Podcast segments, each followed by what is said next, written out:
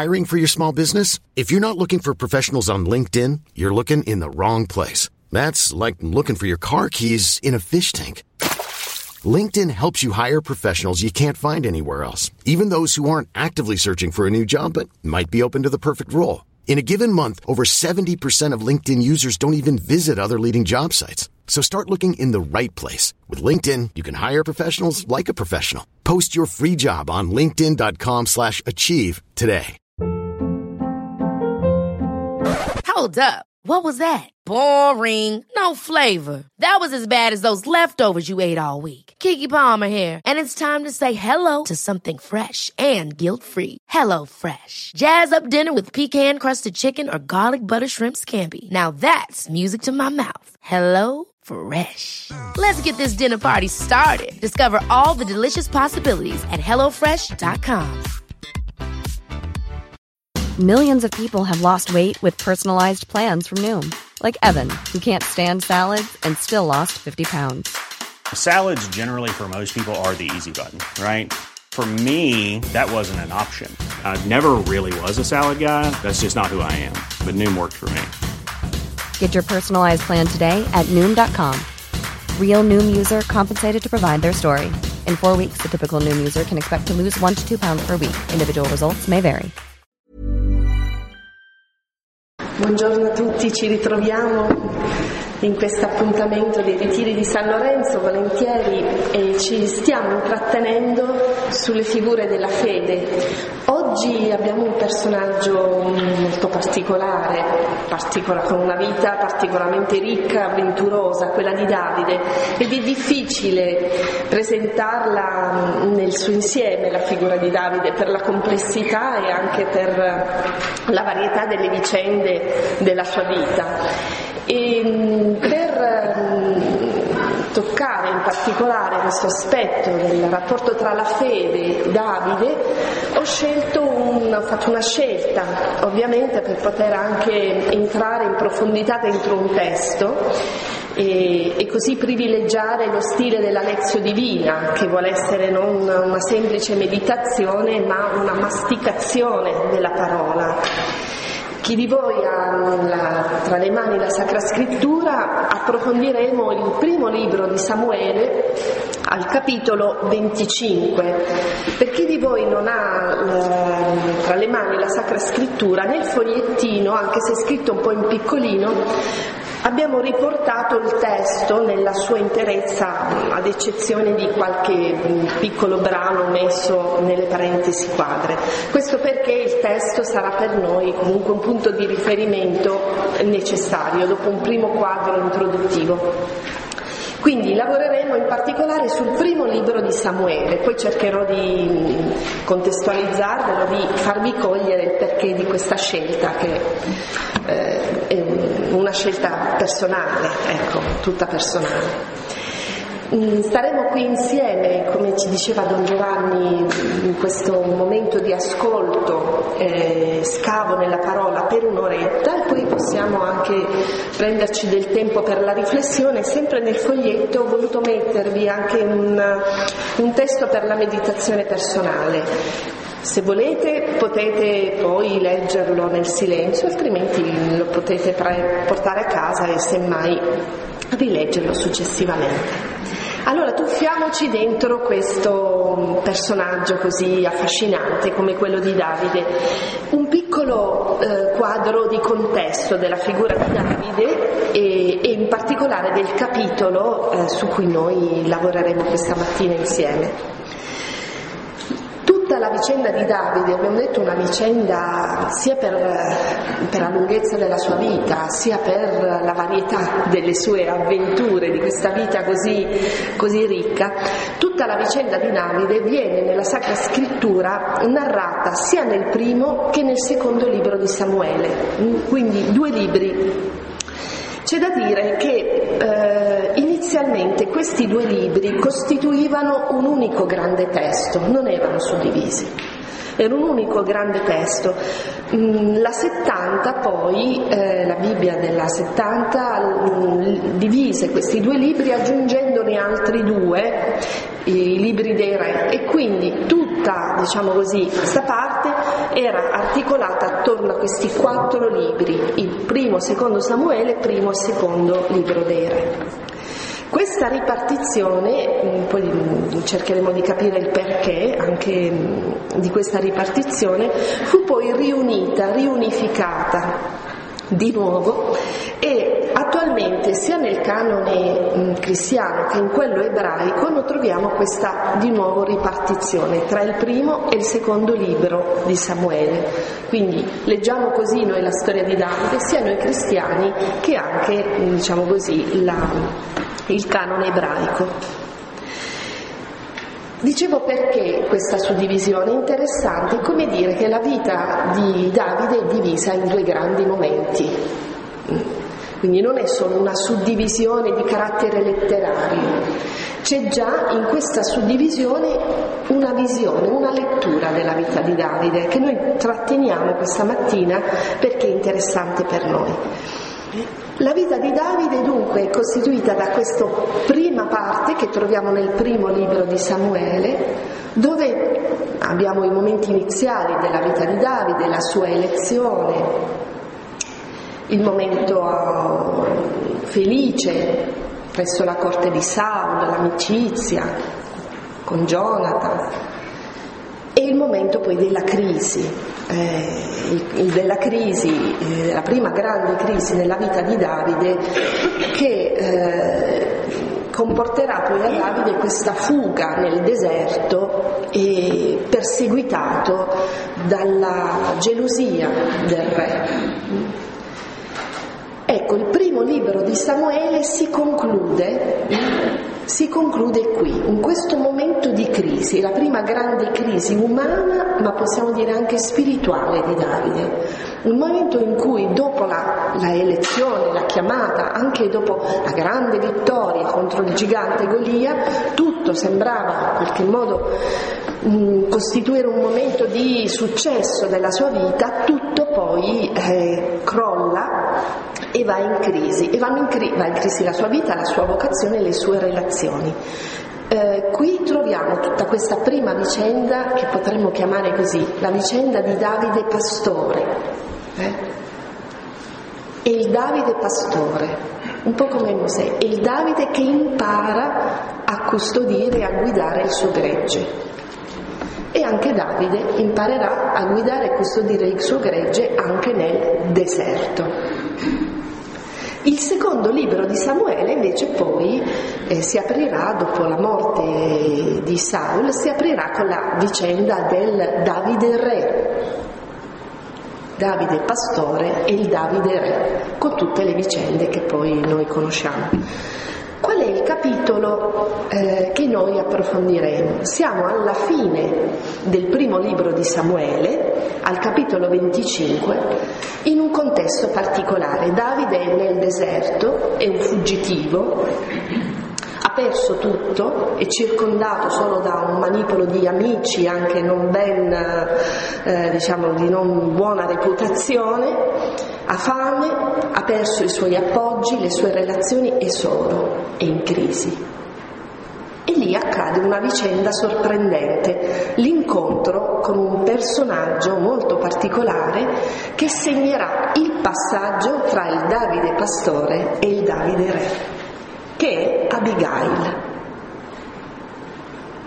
Ecco perché noi concentriamo questa mattina la nostra lezione sull'incontro tra Davide e Abigail. Abbiamo dipinto il contesto, lo abbiamo collocato, quindi questo capitolo proprio alla fine del primo libro di Samuele costituisce proprio la cerniera.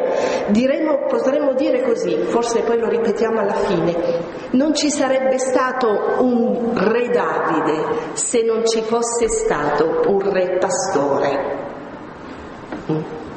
Allora, con questi primi elementi cominciamo ad addentrarci nel testo. Intanto, in che epoca siamo, in che contesto storico siamo? Il, sia il primo che il secondo libro di Samuele abbracciano un periodo di circa un secolo a cavallo tra la fine dell'epoca dei giudici e il costituirsi della monarchia, ossia tra il mille e settanta e il novecentosettanta avanti Cristo entriamo dunque, fatta questa collocazione storica, ora nell'analisi particolare del testo. Vedete che nel vostro foglietto vi ho indicato la struttura. È un testo letterario di una bellezza straordinaria anche per la sua eh, scrittura, per la scelta dei termini, li apprezzeremo anche a livello linguistico, ma è importante comprendere la struttura di questo capitolo venticinque, costituita da una introduzione, ora ci entreremo, e poi quattro grandi scene e una narrazione.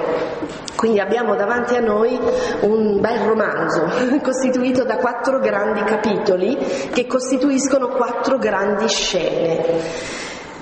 E come ogni buon romanziere, all'inizio vengono presentati i personaggi che costituiranno i protagonisti di questa vicenda: Davide, che vedremo subito, Nabal, questo quest'uomo chiamato cane, poi vedremo perché, e alla fine entra quasi in punta di piedi, ma vedremo che sarà la chiave di volta di tutto, entra in scena Abigail.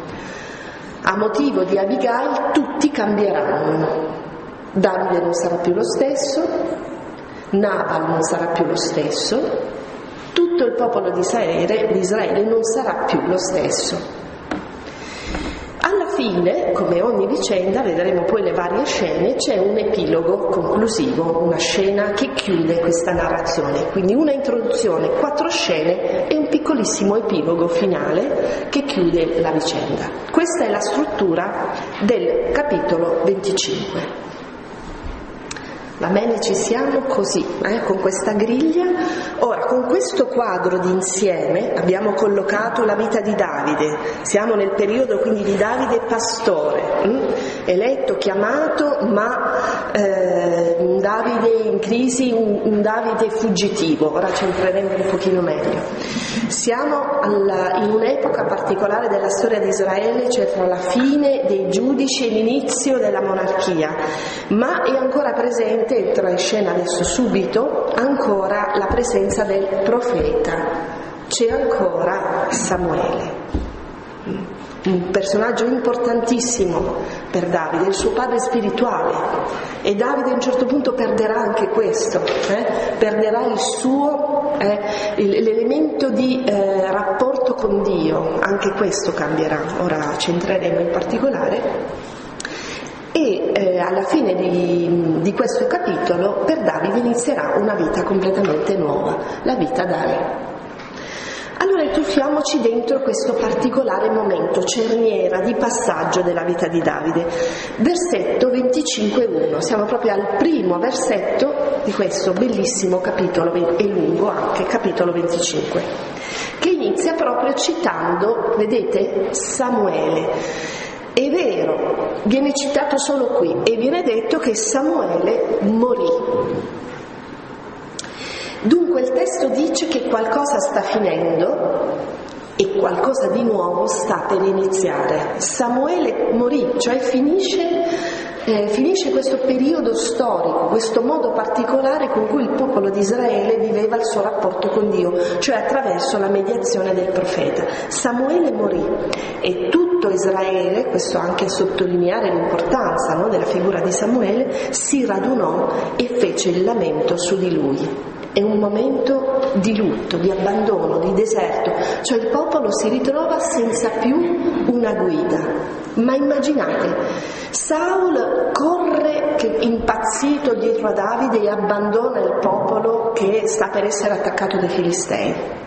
Quindi il popolo ha un re che si dimentica del suo ruolo, che abbandona il suo gregge e che è in preda ad una folle, folle gelosia. Davide è nel deserto, quindi il grande condottiero che aveva salvato il suo popolo è nel deserto e non c'è. Muore anche il profeta. Siamo in un tempo, noi diremmo davvero, di crisi, di deserto, di abbandono, potremmo dire un momento buio della storia di Israele. Chi ci salverà dunque? Chi potrà no, eh, guidare questo popolo alla salvezza? Questa è la domanda sospesa in tutto questo capitolo, e nel frattempo avviene questa vicenda. lo seppellirono presso la sua casa a Rama. E guardate questo versetto, bellissimo, in due parole dice già che qualcosa cambia. Davide si alzò e scese verso il deserto di Paran. Samuele viene seppellito giù, quindi muore, e giù non c'è più. Davide si alzò. Ecco che già in un solo versetto il eh, libro di Samuele evidenzia questo, eh, questo baricentro, uno si abbassa e l'altro si innalza, questo spostamento, no, di, eh, eh, diciamo così, di ruoli. Qualcuno si abbassa, qualcuno diminuisce, perché qualcuno ora si leva, cresce. Ma l'ironia dice: Davide si alzò, e potremmo dire per prendere la guida del suo popolo, per ritornare, per conquistare, ma anche lui scese. Noi sappiamo che le geografie nella Bibbia non sono soltanto indicative di luoghi, le geografie, come anche i nomi, sono simbolici. Qui dice che Davide si alzò ma sbagliò direzione, perché invece di salire verso Gerusalemme scese nel deserto. Come dire: ma Davide, che fai? Sbagli strada, vai esattamente nel punto opposto dove tutti ti vorremmo, noi ti vorremmo alla guida del popolo, e tu cosa fai? Scendi nel deserto, un luogo dove non c'è nessuno. Ma poi questo deserto, il deserto di Paran, era il luogo dei Filistei, quindi Davide va a nascondersi nel deserto proprio nel covo, nel covo dei nemici. Davide sbaglia tutto. Allora questo versetto già ci dà le coordinate, vedete con che gioco, che maestria letteraria già di, comincia a indicarci quello che sarà poi tutta una serie di vicende. L'incontro di tra Davide e Abigail, narrato in questo eh, capitolo venticinque, avviene dunque in questo momento particolare della, della storia di Israele. Siamo in un momento in cui, eh, dopo l'entrata nella terra promessa, il popolo di Israele inizia quel processo di stabilizzazione. Era un popolo nomade, no? Di tende, e inizia invece anche per influsso del, degli usi e dei costumi dei popoli circostanti un periodo di stabilizzazione. Comincia a coltivare i campi, abbandona le tende e comincia il popolo a costruire i primi villaggi stabili. Inizia anche ad avere un'organizzazione politica all'interno, quella dei giudici. Comincia a cercare una propria identità nazionale, spirituale, peculiare, tanto da distinguersi da tutti gli altri popoli. E dunque un momento di crescita del popolo di Israele, di grandi cambiamenti. Per questo, proprio per essere all'altezza degli altri popoli, chiede a Dio un re, chiede a Dio un re, ma anche perché si sente minacciato, e quindi il re costituisce per il popolo un'ancora di, di sicurezza, di tranquillità, di serenità. Cioè il popolo vuole un mediatore tra Dio e, e, e, e se stesso. Fino ad ora però eh, Dio acconsente, noi sappiamo la vicenda, Dio acconsente, ma il profeta Samuele resta il garante di questo rapporto tra Dio e il suo popolo, tanto che poi Samuele, no, a un certo punto rigetta Saul, no? Samuele si pone, diciamo, come giudice anche dell'opera del re. E dunque la figura di Samuele, una figura chiave di questo periodo di transizione dall'epoca dei giudici a quella dei re. Più che essere l'attore principale, è un po' il regista, il profeta Samuele, che prepara e introduce tutti gli attori della scena della storia di Israele. Dobbiamo ricordarci però che è un tempo arido spiritualmente. Primo Samuele tre uno dice che la parola del Signore in quel periodo era rara e le visioni non erano frequenti. Potremmo pensare alla nostra epoca, no? un tempo in cui mancava la profezia, mancavano grandi figure spirituali, la parola di Dio era rara, un, tu, un tempo dunque di aridità. Ecco perché la morte di Samuele, annotata senza grandi dettagli, costituisce un elemento determinante di ciò che avviene successivamente. È come dire, il popolo non ha proprio più nessuno. È in lutto perché anche quel re che aveva invocato e desiderato e che Dio aveva dato, anche quel re non è un re all'altezza del suo ruolo, non è il re del suo cuore. Infatti in questo momento Saul, colui che era stato scelto per guidare e custodire il popolo, è in preda alla follia, alla follia più totale, quella follia che sappiamo che già Davide, no, aiutava e contribuiva a placare con la sua lira. È un momento tragico, i Filistei stanno premendo alle porte ed, ed eh, il profeta Saul scappa per dare la caccia a Davide. Da una parte c'è il popolo minacciato, ferocemente minacciato, in pericolo, Saul invece corre dietro nel deserto, anche lui si perde nel deserto dietro a Davide. Ecco perché verrà scelto un altro re, Davide. Ma a motivo della gelosia, questo è il momento in cui Davide non può ancora, pur essendo stato scelto, non può ancora assumere il suo ruolo ed è costretto a scappare, a motivo anche del pericolo della sua stessa vita. E di chi diventa capo? Di un gruppetto di, di scansafatiche, di un manipolo di amici, un po', potremmo dire così, un po' fuggitivi come lui, probabilmente anche gente non particolarmente distinta, persone che erano state un po' allontanate dalla società, dal, dal popolo. Questi sono i seguaci per il momento, questo è il popolo che Davide ha sotto di sé. Dunque il popolo di Israele ora è senza il suo profeta, senza il suo re. Uno è stato rigettato da Samuele e l'altro non è ancora riconosciuto e i Filistei stanno irrompendo. Nel capitolo venticinque si sente già lo zoccolo dei cavalli dei Filistei che corrono, sbuffano e stanno per conquistare.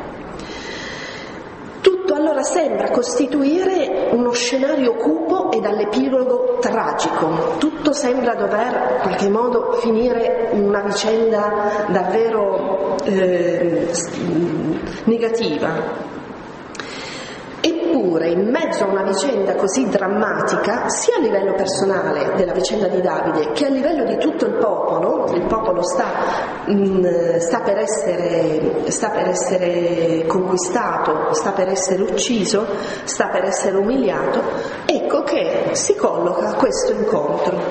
Tutto, la sorte di tutti viene cambiata e si muta a motivo dell'incontro con una donna piccola, insignificante, una calebita di nome Abigail.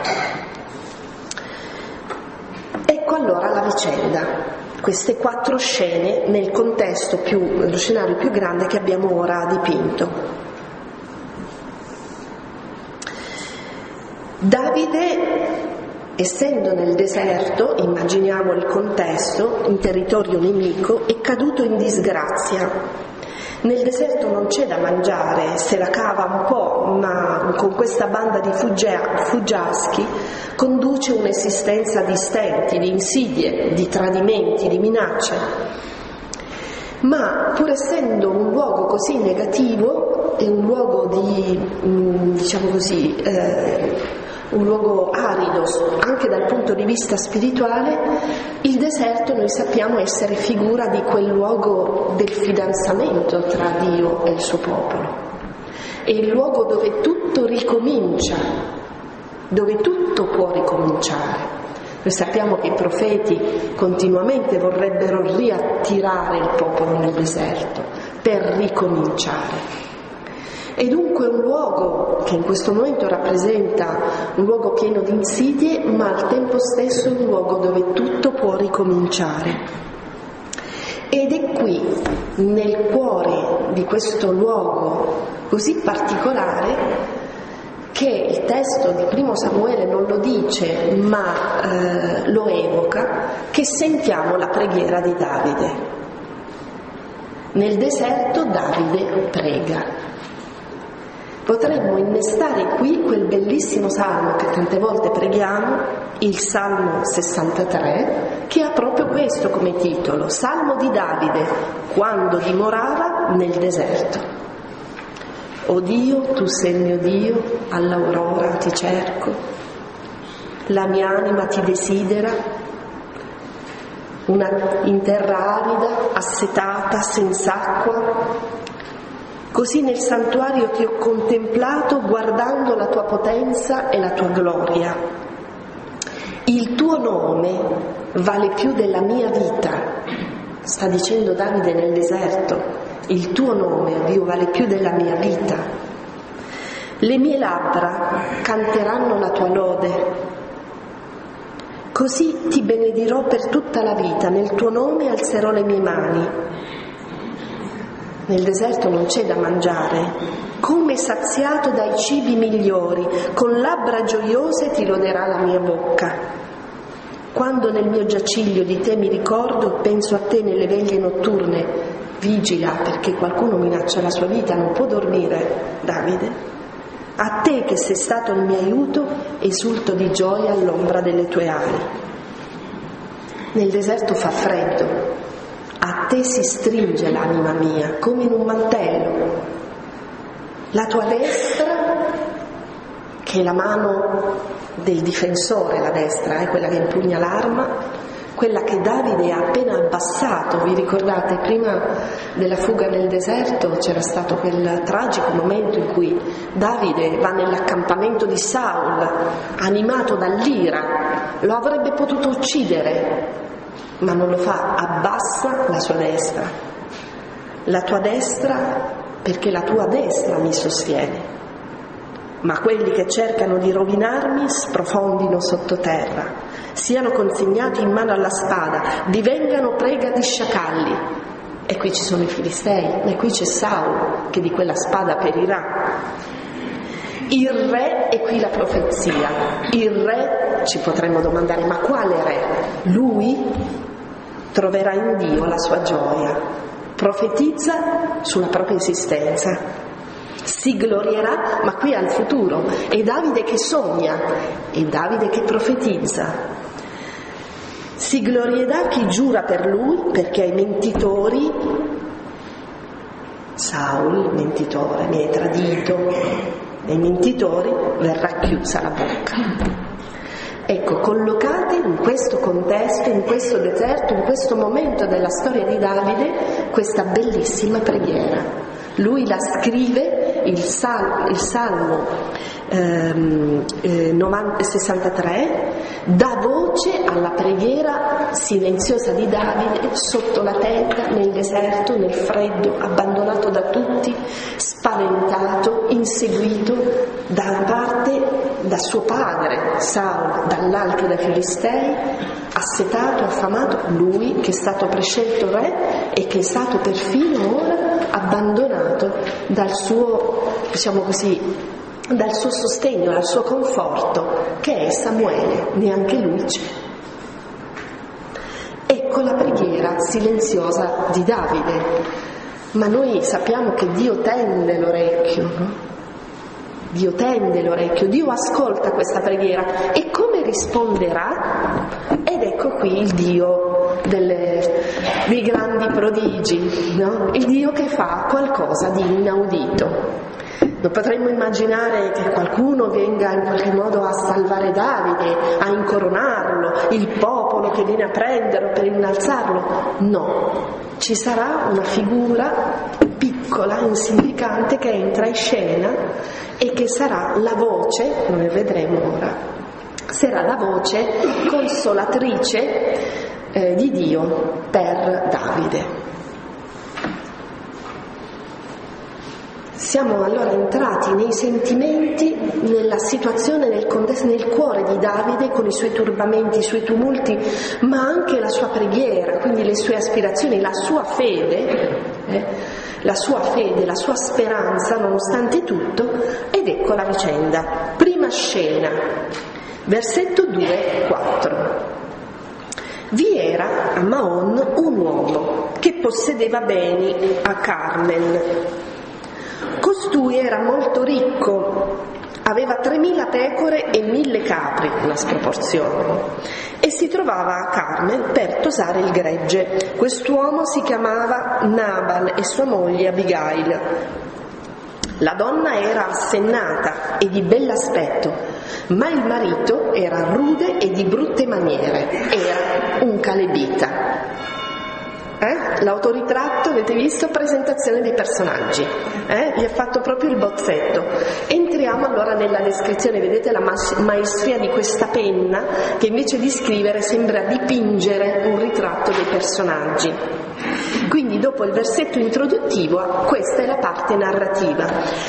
Questo capitolo è fatto dunque di dialoghi, personaggi e vicende. Sullo sfondo l'ambientazione tipica è quella del mondo pastorizio, caratterizzato da feste, e le feste legate alla vita, no, della pastorizia, ma anche tra quelle, quelle scaramucce, quelle rappresaglie, quelle eh, diciamo così, purtroppo vicende incresciose che i pastori erano costretti a subire, cioè predoni che arrivavano e derubavano eh, eh, o il gregge o, oppure eh, la tosatura, no?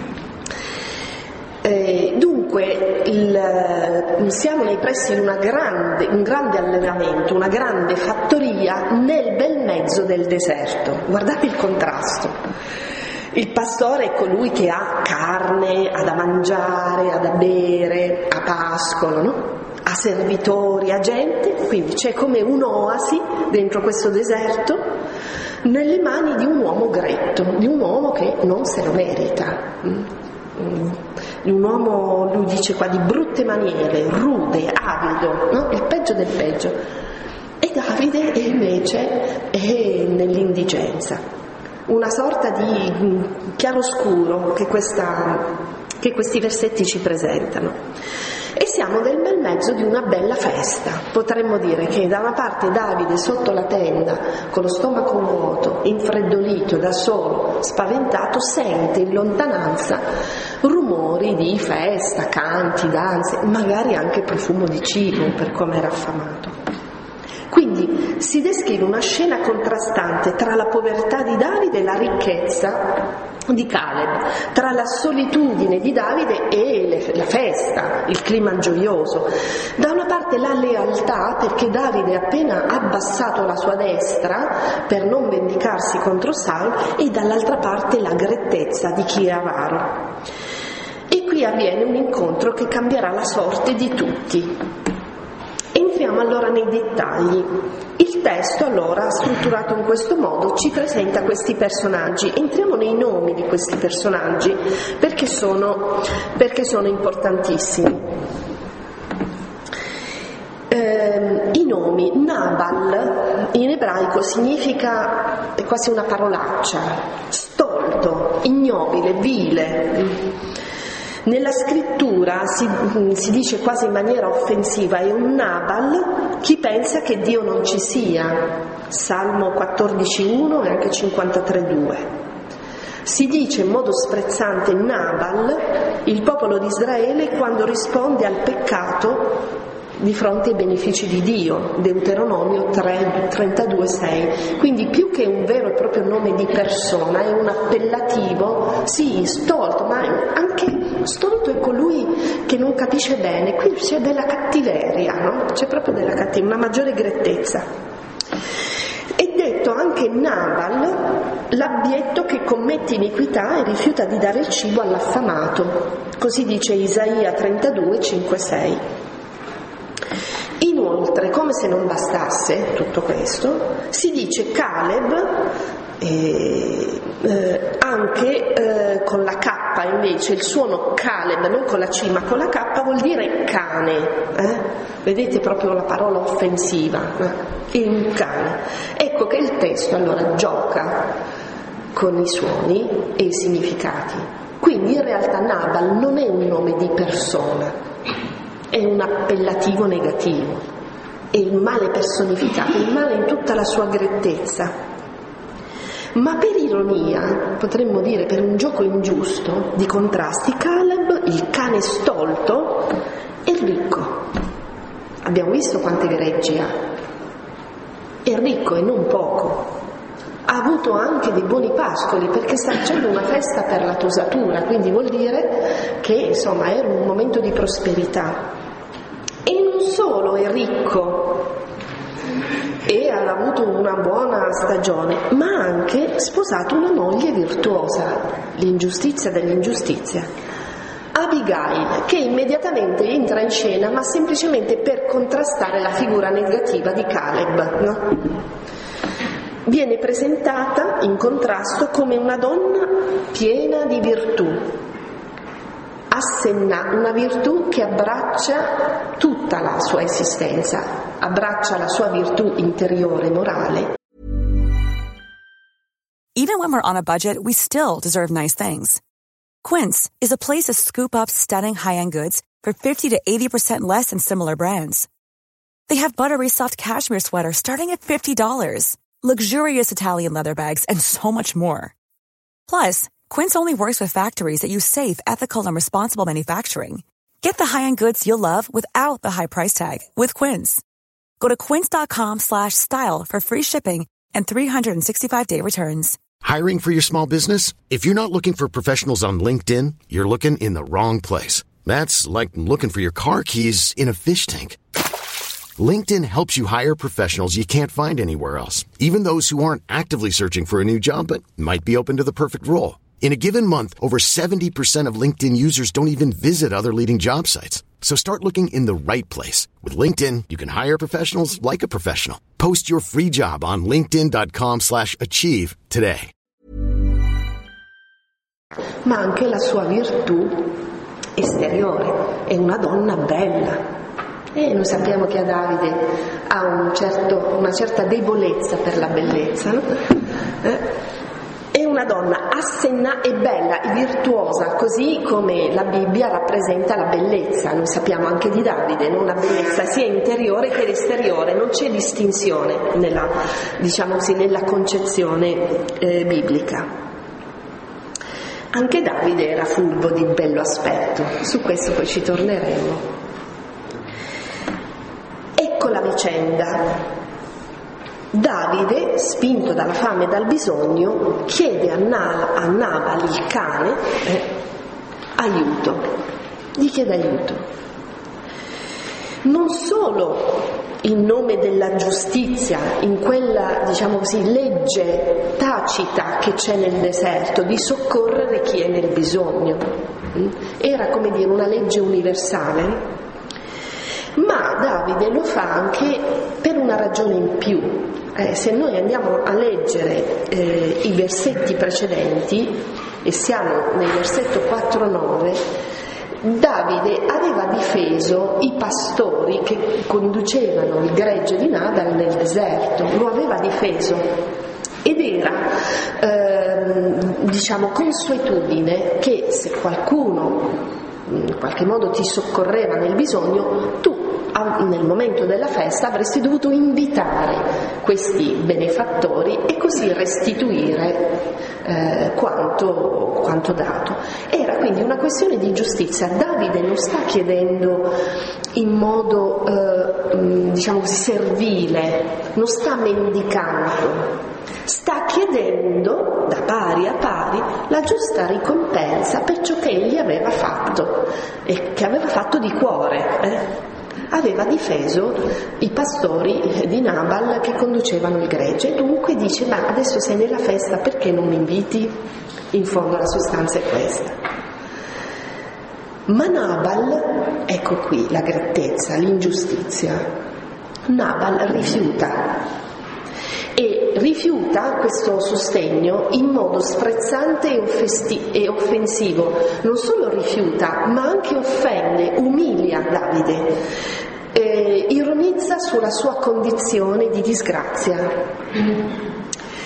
Va a mettere, noi diremmo, il dito nella piaga, proprio quella piaga che sta, sta davvero facendo soffrire Davide, perché è stato eh, cacciato da quel luogo che per lui era la sua casa e da quel re che lui considerava suo padre. Eh. Da notare quindi eh, il testo eh, l'utilizzo di questi termini così contrastanti, questo tono così offensivo. Guardate il linguaggio di Davide e vedremo il linguaggio di Naaman. Davide usa cortesia ma anche una certa dignità, dice ai suoi servi: andate da Nabal e chiedetegli a mio nome. Vedete, lui si reputa ancora persona degna, no? di poter fare una richiesta a mio nome se sta bene. Come stai? Come ti vanno le cose? No, vedete il tono di Davide, la sua mansuetudine, no? Se sta bene. Dite così al mio fratello, lo considera un fratello. Pace a te, gli manda benedizione, pace a te, pace alla tua casa e pace a quanto ti appartiene. Gli riconosce che quella benedizione del gregge, della moglie che ha, è frutto di una benevolenza di Dio, lo benedice. Davide non ha un atteggiamento invidioso, gli dice beato te, no? Vuol dire che Dio ti sta benedicendo. Da, ti prego, quanto puoi. Dammi, ti prego, quanto puoi, eh, quanto puoi dare ai tuoi servi e al tuo figlio Davide. Questa è la richiesta di Davide. Davide si umilia, parla a Nabal come un fratello, l'altro lo schernisce, lo umilia, non gli riconosce la sua identità e dice: chi è Davide? Chi sei tu? Terribile. Non lo riconosce. Chi è Davide? E chi è il figlio di Jesse? Non gli riconosce neppure la sua chiamata. Il figlio di Jesse è colui che è chiamato, no, a condurre il suo popolo. Non gli riconosce neanche la dignità profetica che gli era stata attribuita. Oggi sono troppi i servi che vanno via dai loro padroni. Altro dito nella piaga, no? Lo accusa di essere lui, di aver abbandonato Saul e lo, lo considera un servo. Dice: tu sei andato via, no? dal tuo padrone. Devo prendere il pane, l'acqua e la carne che ho preparato per i tosatori e darli a gente che non so da dove venga. Cioè Nabal lo considera ancora al di sotto dei suoi tosatori e ancora meno dei suoi stessi servi. Un'umiliazione così per Davide è davvero troppo. E allora questa cruda ingiustizia lo offende profondamente. Davide non ne può più e qui dà eh, sfogo alla sua ira, quella ira, quella, quella giusta anche indignazione che aveva frenato la sua mano di fronte a Saul e aveva, lo aveva, eh, gli aveva impedito di uccidere colui che lo stava per uccidere. Ecco che qui Davide non ne può più, non ne può più e si infuria, si infuria come non mai, si infuria non solo per questa situazione, ma questa furia è l'insieme di tutta la furia maturata e che non ha avuto sfogo sin dall'inizio delle sue vicissitudini e di fronte a questo ennesimo oltraggio, noi diremmo è la goccia che fa traboccare il vaso, di fronte a questo ennesimo oltraggio decide di vendicarsi. Qui Davide decide di vendicarsi. Quella giustizia dimostrata di fronte a Saul e da lui stesso riconosciuta da Saul, tu sei più giusto di me, gli dice Saul, che perché mi hai reso il bene mentre io ti ho reso il male, ora è accecato dall'odio e dal risentimento. Davide in questo momento ha perso fiducia anche sia in se stesso che in Dio. Qui non, non invoca Dio perché venga a fare giustizia, qui decide di farsi giustizia da solo. E chi potrà placare ora l'ira di Davide? Qui Davide ora sembra aver preso le stesse sembianze di Saul. Quella ira, Quella, quell'accecamento d'odio che aveva portato Saul a dimenticarsi perfino di difendere il suo popolo per correre dietro a Davide, ora è quella stessa ira che Saul sente e prova dentro di sé.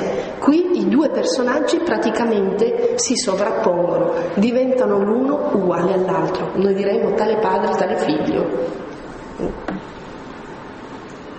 Chi potrà restituire a Davide il ricordo di se stesso, di chi è lui e del ruolo di guida a cui è chiamato? Potremmo dire: chi restituirà a Davide la sua fede? Il personaggio più improbabile. Ecco che arriva Ab- Abigail, che placherà l'ira di Davide non con il suono della cetra, ma con il profumo del buon cibo. L'arma di Abigail sarà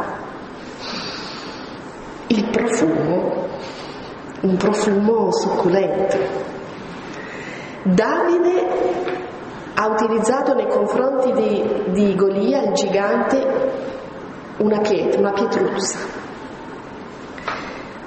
Usa l'arma della, della, diciamo così, della poesia, del canto, della musica, l'arma fragile per placare l'ira di Davide. E qui sarà la stessa arma, mite, mansueta, eh, che solletica il bisogno di Davide, quella del profumo, a placare il naso sbuffante di Davide. Questa è la vicenda. Siamo arrivati sospesi fin qui, vediamo cosa succede, eh, vediamo come, come gli, av- gli avvenimenti si susseguono. Lo spirito del Signore, che sembrava aver ormai abbandonato il suo popolo, tocca ora, vedete, quello spirito che sembrava non parlare più, perché Samuele ormai era nella tomba, ma questo spirito di Dio aleggia nel deserto e va a toccare, a suscitare una profetessa, diciamo così, va a toccare il cuore di una donna calebita, che comunque non, non era una donna eh, fedele. Ecco la seconda scena. Abigail, che era stata presentata dal narratore all'inizio, era poi rimasta nascosta in tutto lo svolgersi di queste vicende, di questi avvenimenti, ma, diceva il testo, era assennata, cioè era una donna attenta, una col, non diremo col sale in zucca, una intelligente.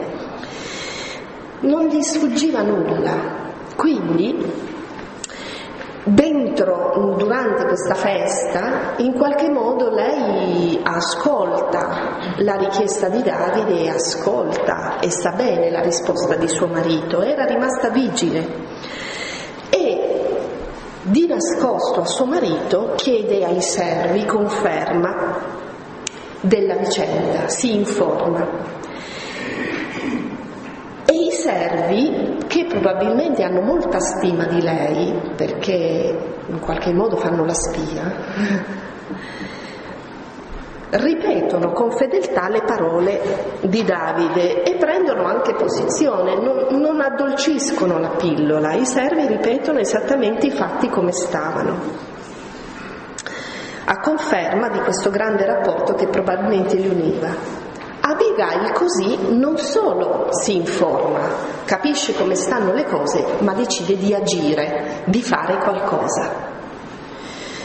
Con prontezza, sollecitudine, corre ai ripari e, e lo fa eh, facendo preparare mh, mh, abbondante cibo, cibo abbondante e succulento. Quindi cibi buoni, si dà da fare in cucina con i servi e comincia a predisporre abbondanti vivande.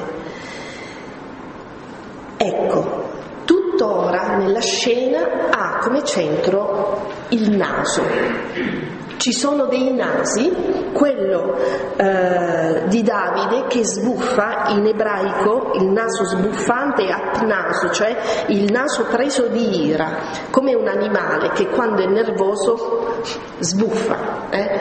Anche Dio eh, nei Salmi, quando è arrabbiato, sbuffa come un animale. Qui da una parte c'è il naso sbuffante di Davide, preso dall'ira, quello dei cavalli che lui ha preso e dei condottieri per correre verso, verso Nabal e vendicarsi. E dall'altra c'è la cucina di Abigail, piena di profumi e di cibi che emanano olezzo e odore, E, e che cercano in qualche modo di contrastare questa, questa, diciamo così, questa ira.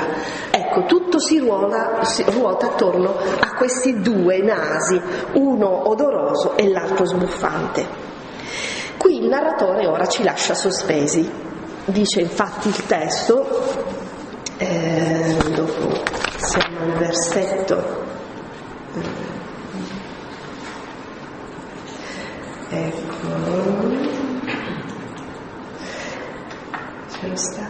Davide, versetto tredici, disse ai suoi uomini: cingete tutti la spada. Tutti cinsero la spada e Davide cinse la sua, e partirono dietro a Davide circa quattrocento uomini.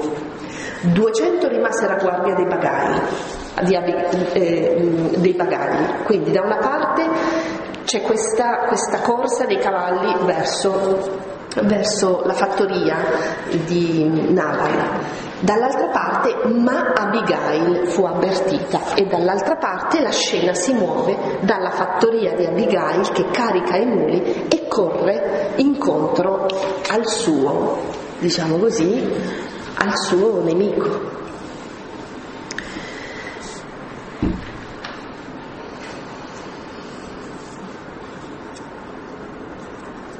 Ecco, una scena che in questo momento fa una sorta di rallenti, ci lascia così, nella scena con queste due corse, l'uno che corre incontro all'altro. Cosa succederà? Uno scontro, una tragedia? La forza, la potenza dei cavalli contro la fragilità e la piccolezza. primo Samuele diciassette, uno cinquantaquattro. Questa scena richiama l'incontro tra Davide e Golia, la piccolezza contro la grandezza, la fragilità contro la potenza, il piccolo Davide di fronte al gigante. E infatti il Filisteo diceva: sono forse un cane io? Vedete che il testo richiama. Lì Davide era forte della giustezza di Dio, ora sembra abbrutito, anzi, passatemi l'espressione, incarognito, come un cane, accecato, sbavoso, sbuffante di rabbia. Ed ecco l'incontro. Il testo qui è ricco di particolari. Tutto, potremmo immaginare una telecamera che ora si gira verso Abigail e fa una, una sorta di zoom su di lei. Abigail, guardiamo i movimenti, scende dall'asino, si era fatta precedere prima dai profumi, diciamo, diceva ma cerchiamo di addolcire un po' la cosa, e si era fatta precedere dal cibo, quindi Davide comincia a sentire i profumi e poi la vede. E cosa vede?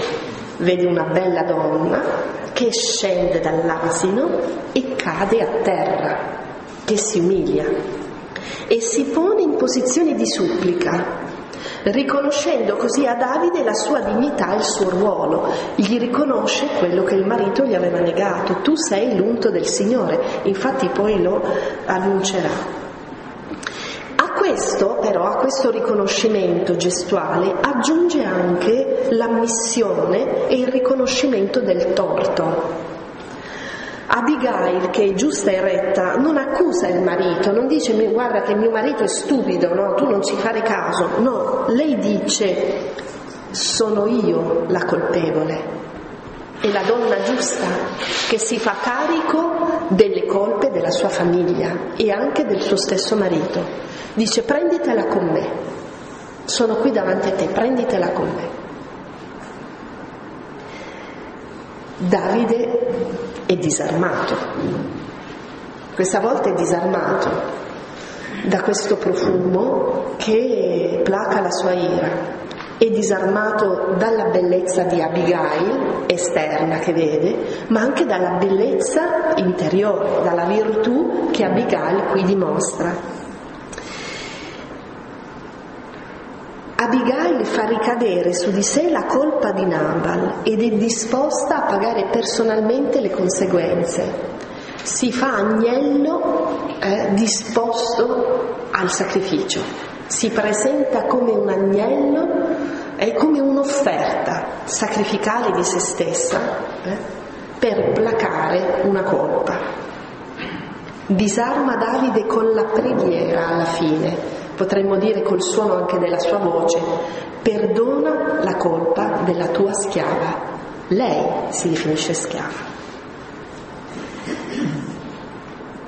Il lungo discorso di Abigail lo lascio poi alla vostra lettura, che è bellissimo con queste poche chiavi di lettura, perché Abigail fa tutto un discorso splendido, bellissimo, e questa bellissima preghiera eh, è molto articolato e vuole convincere Davide a desistere dalla sua personale vendetta, ma lo fa non solo per salvare la propria vita e quella del suo popolo, ma anche per ricordare e restituire a Davide la sua identità.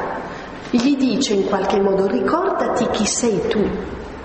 Abigail si fa specchio Eh, si fa specchio di Davide e gli, e gli dice: guardati, guardami e guardati, riconosci in me quello che tu sei. Abigail assume le sembianze di, di Davide, di quel Davide, di quel Davide dal cuore tenero, giusto, mansueto, no? Abigail qui è come se mutasse la propria, le proprie sembianze e assumesse quelle di Davide, e gli ripone l'immagine di sé, gli ricorda chi è lui, chi era. Ecco che si fa profetessa, in questo modo Abigail si fa profetessa. Davide, dice Abigail in questo modo, ricorda, gli ricorda che Dio lo aveva scelto, e lo aveva scelto non perché era il più grande, ma perché era il più piccolo. Lo aveva scelto come pastore, eh? Lo era stato chiamato quando stava da ragazzino pascolando il gregge, e gli dice: ma tu sei chiamato perché sei piccolo e perché sei un pastore, perché sei stato un uomo ingiusto e perseguitato, e dunque puoi riscattare l'ingiustizia che il tuo popolo sta subendo a causa dei Filistei. Gli ricorda che sarà capo di Israele, eh? Lo chiama per nome, mm. e che scaccerà i nemici eh?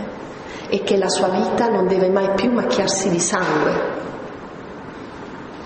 Davide, attraverso la bocca di Abigail, rilegge tutta la sua storia e ritrova fiducia in Dio, vede in lei quella figura soccorritrice, quell'angelo venuto a soccorrerlo e a E a, e a rinnalzarlo. Ecco perché Davide prorompe a questo punto in un canto di benedizione a Dio. Eh, egli è infatti il figlio di Jesse, nato a Betlemme, la casa del pane, il luogo che genererà dalle sue viscere il principe della pace, Gesù. Ecco allora il canto di Davide che ritrova se stesso e la sua fede. Le prime parole che dirà non sono ti perdono, ma sono per Dio. Benedetto il Signore, dice Davide, Dio di Israele, che ti ha mandato oggi incontro a me. Ecco l'angelo. Benedetto il tuo senno e benedetta tu che sei riuscita a impedirmi oggi di giungere al sangue e di farmi giustizia da me. Viva per sempre il Signore, Dio di Israele, che mi ha impedito di farti del male, perché se non fossi venuta in fretta incontro a me non sarebbe rimasto rimasto a Nabal allo spuntare del giorno un solo maschio. Davide poi, come una sorta di, qui si svolge come una sorta di sacrificio, di ringraziamento, di cui questa è una preghiera di rendimento di grazie, prese dalle mani di lei eh, quanto gli aveva portato, e le disse, eh, e la riconduce, torna a casa in pace, vedi, ho ascoltato la tua voce e ho rasserenato il tuo volto. Qui si consuma, potremmo dire così, l'alleanza, non più con un agnello immolato. Eh? E vedete che ricorrono le immagini anche tipiche di Abramo, no? Non c'è più un figlio da sacrificare, ma qualcun altro che si sostituisce e che sancisce un'alleanza.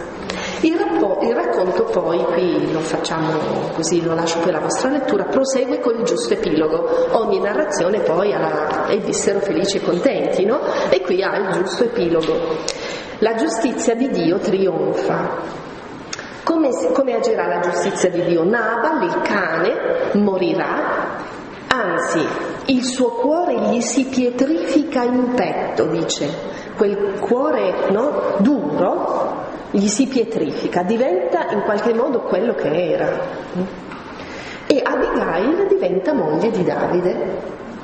Nabal viene posto quindi allo stesso livello di Saul, uniti dalla stessa stoltezza, ma per entrambi Davide rinuncia alla vendetta, eh, mostrando così la propria fiducia nella giustizia di Dio.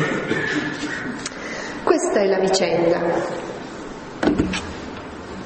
Siamo alle dieci e mezza, qualche piccolo allora, elemento di meditazione che possiamo trarre da questo. Dunque potremmo dire così in conclusione che la storia dell'incontro tra Davide e Abigail è la storia di un riconoscimento vicendevole. Davide è un uomo dalla fede piccola, dalla fede fragile, eh? e abbiamo, abbiamo intitolato una piccolezza credente, eh? Davide ci dimostra la piccolezza credente, che a causa della tribolazione, delle vicissitudini della vita, rischia di smarrire se stesso e con se stesso anche di smarrire il proprio rapporto con Dio. E dopo aver compiuto il, giosto, il gesto più eroico, il più grande, forse il più difficile della sua vita, non con la lotta, il duello contro Golia, ma risparmiare la vita di Saul e non ripagare con la morte l'offesa ricevuta, ora si ritrova invece nel dubbio e si ritrova nel turbamento della fede. Perché è solo, non ha più nessuno, senza le persone anche care, e cade, potremmo dire, nella disperazione.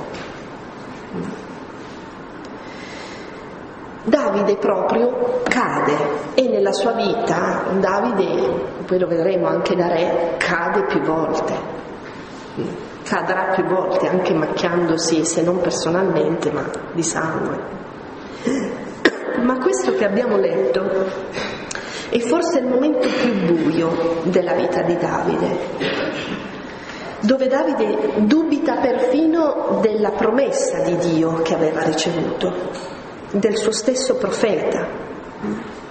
Rischia davvero di perdersi, di disperarsi e di perdersi.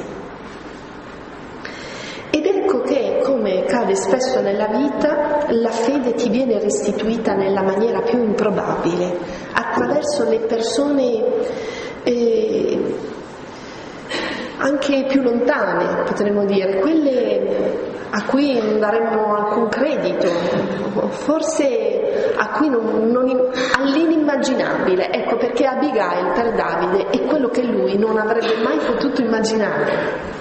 No, potesse esserci e esistere, è l'inimmaginabile. Quando si cade nella disperazione, la vita si fa stretta, si restringe, no? Si rimpicciolisce, si rattrappisce. Davide è un uomo nel deserto rattrappito in se stesso e non riesce più a immaginare, pur trovandosi nel deserto, il luogo dai grandi orizzonti, non riesce più a immaginare la grandezza di Dio. Eh? Ecco che cos'è Abigail per Davide. la restituzione di una vasta veduta della grandezza di Dio, e che Dio può agire ovunque, dovunque, anche al di fuori, no, di quelle mediazioni abituali che forse Davide si sarebbe aspettato, il profeta, l'amico, i suoi stessi compagni. Ecco, Davide è davvero lo specchio di Davide, è quel tu che porta un dono inaspettato, una rivelazione di sé è Abigail. Infatti, come dicevamo prima, Abigail assume le stesse sembianze di Davide, quelle che lui aveva smarrito e dimenticato: la debolezza, la dolcezza, la prontezza, la giustizia, la rettitudine, la fedeltà, la bellezza. Abigail è il volto della pace e della saggezza, della mansuetudine, ma anche della rettitudine, del discernimento. Abigail, come Davide, è una donna di bell'aspetto, una creatura piccola, fragile, come Davide, che era il più piccolo della tribù, più insignificante, quella di Beniamino di Israele. E come Davide, anche Abigail è chiamata da Dio ad agire con armi fragili, non con le armi dei potenti, con le armi fragili, con le armi che fanno cadere le armi. La fede di Davide, allora, questa fede piccola, ci testimonia che è possibile recuperare quella fiducia in Dio nella maniera più improbabile, anche in una terra deserta, perché Davide però, in fin dei conti, ha sempre cercato l'acqua, ha sempre avuto nostalgia della sua sorgente, anche negli abissi più profondi. Ma Davide è anche un uomo, forse ci piace questa figura perché è davvero la personificazione dell'umano, con tutti i suoi sentimenti più contrastanti. La, vic- la vicenda di Davide è ricchissima, dicevamo, no? È un uomo eh, che è stato capace di amare, che è stato capace di sfidare la sorte, è un uomo avventuroso, capace di amicizia, di lealtà, di avventura, di coraggio, e, um, un uomo anche capace di commuoversi. Il pianto di Davide di fronte alla morte del suo re e, no, e del suo amico, fratello di sangue Gionata. È un uomo che piange, che ride, che si innamora, che si appassiona, che si dispera, è un uomo pieno di passioni. Dunque Davide è eh, una figura pienamente umana, e proprio perché fratello per noi nella fede diventa immagine dell'uomo Dio, dell'uomo vero, dell'uomo pienamente reso tale. L'unto del Signore dalla discendenza di Davide eh, spunterà. spunterà un virgulto. Così come dice il Salmo: il Signore ha giurato a Davide, promessa da cui non torna indietro, il frutto delle tue viscere io metterò sul tuo trono. Davide è così l'uomo della fede come noi, un fratello nella fede, ci può essere anche simpatico per questo, anche per le sue cadute.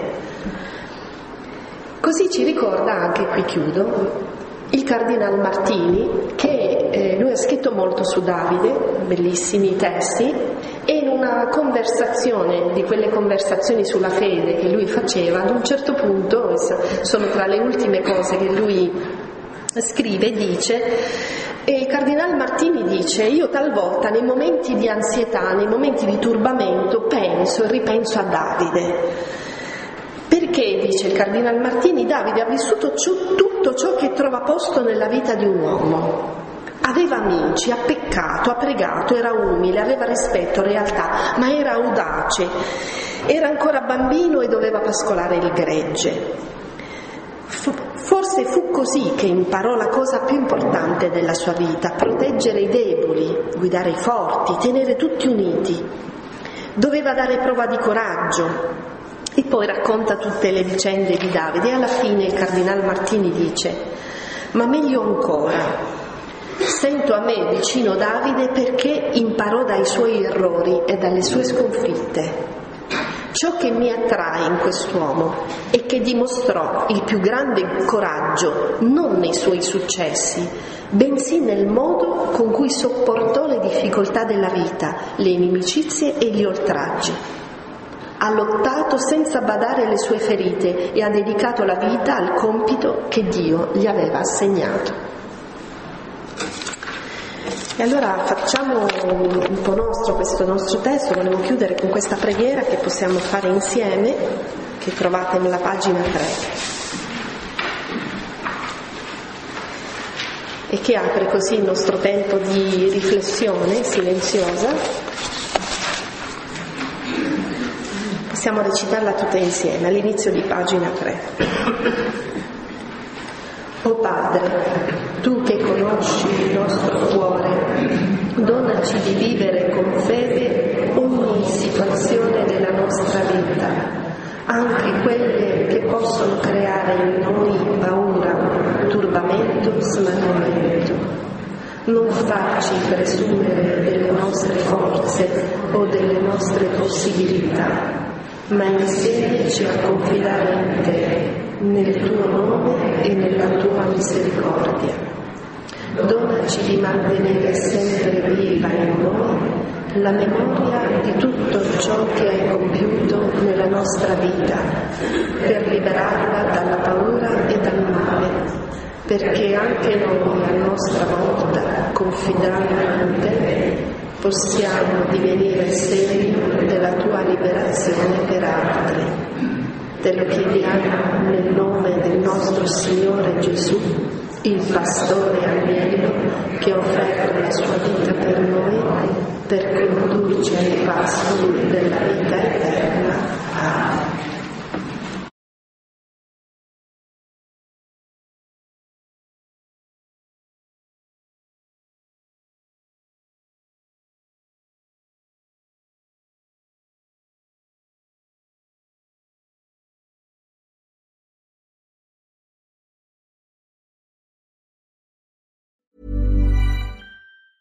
Hey, it's Danny Pellegrino from Everything Iconic.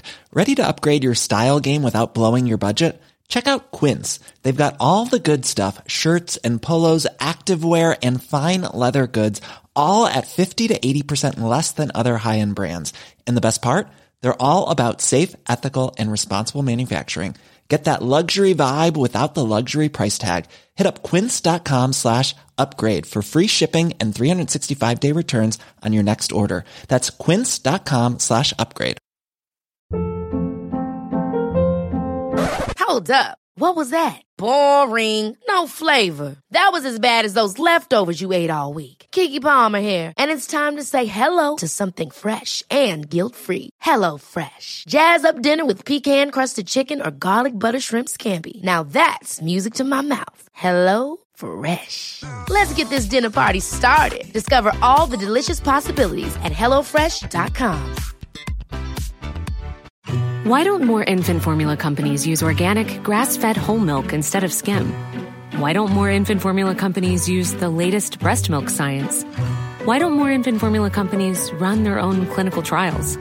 Why don't more infant formula companies use more of the proteins found in breast milk? Why don't more infant formula companies have their own factories instead of outsourcing their manufacturing? We wondered the same thing. So we made ByHeart, a better formula for formula. Learn more at by heart dot com.